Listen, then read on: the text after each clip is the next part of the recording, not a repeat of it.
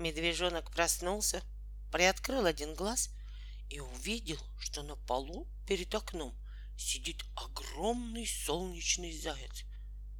Здорово, сказал медвежонок. Ты кто?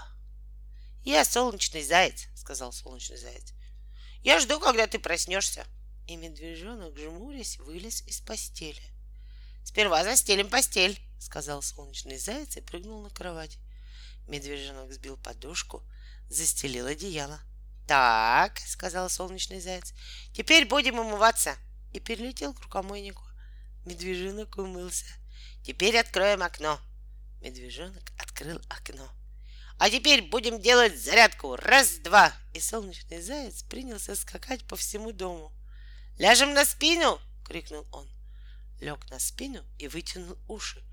И медвежонок лег на спину и постарался передними лапами вытянуть хоть немного свои уши. Эх, подумал он, мне бы такие уши, как у зайца. Ты что делаешь? спросил солнечный заяц.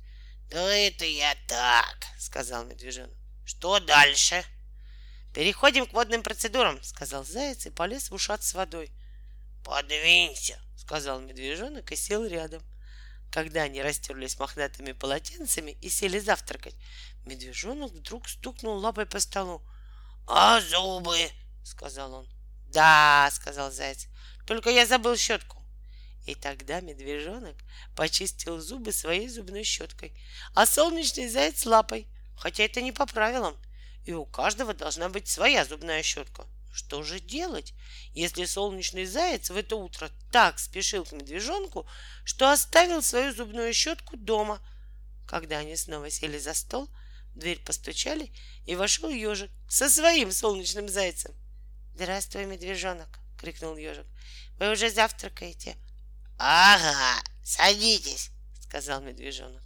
И они вчетвером сели за стол и вкусно позавтракали.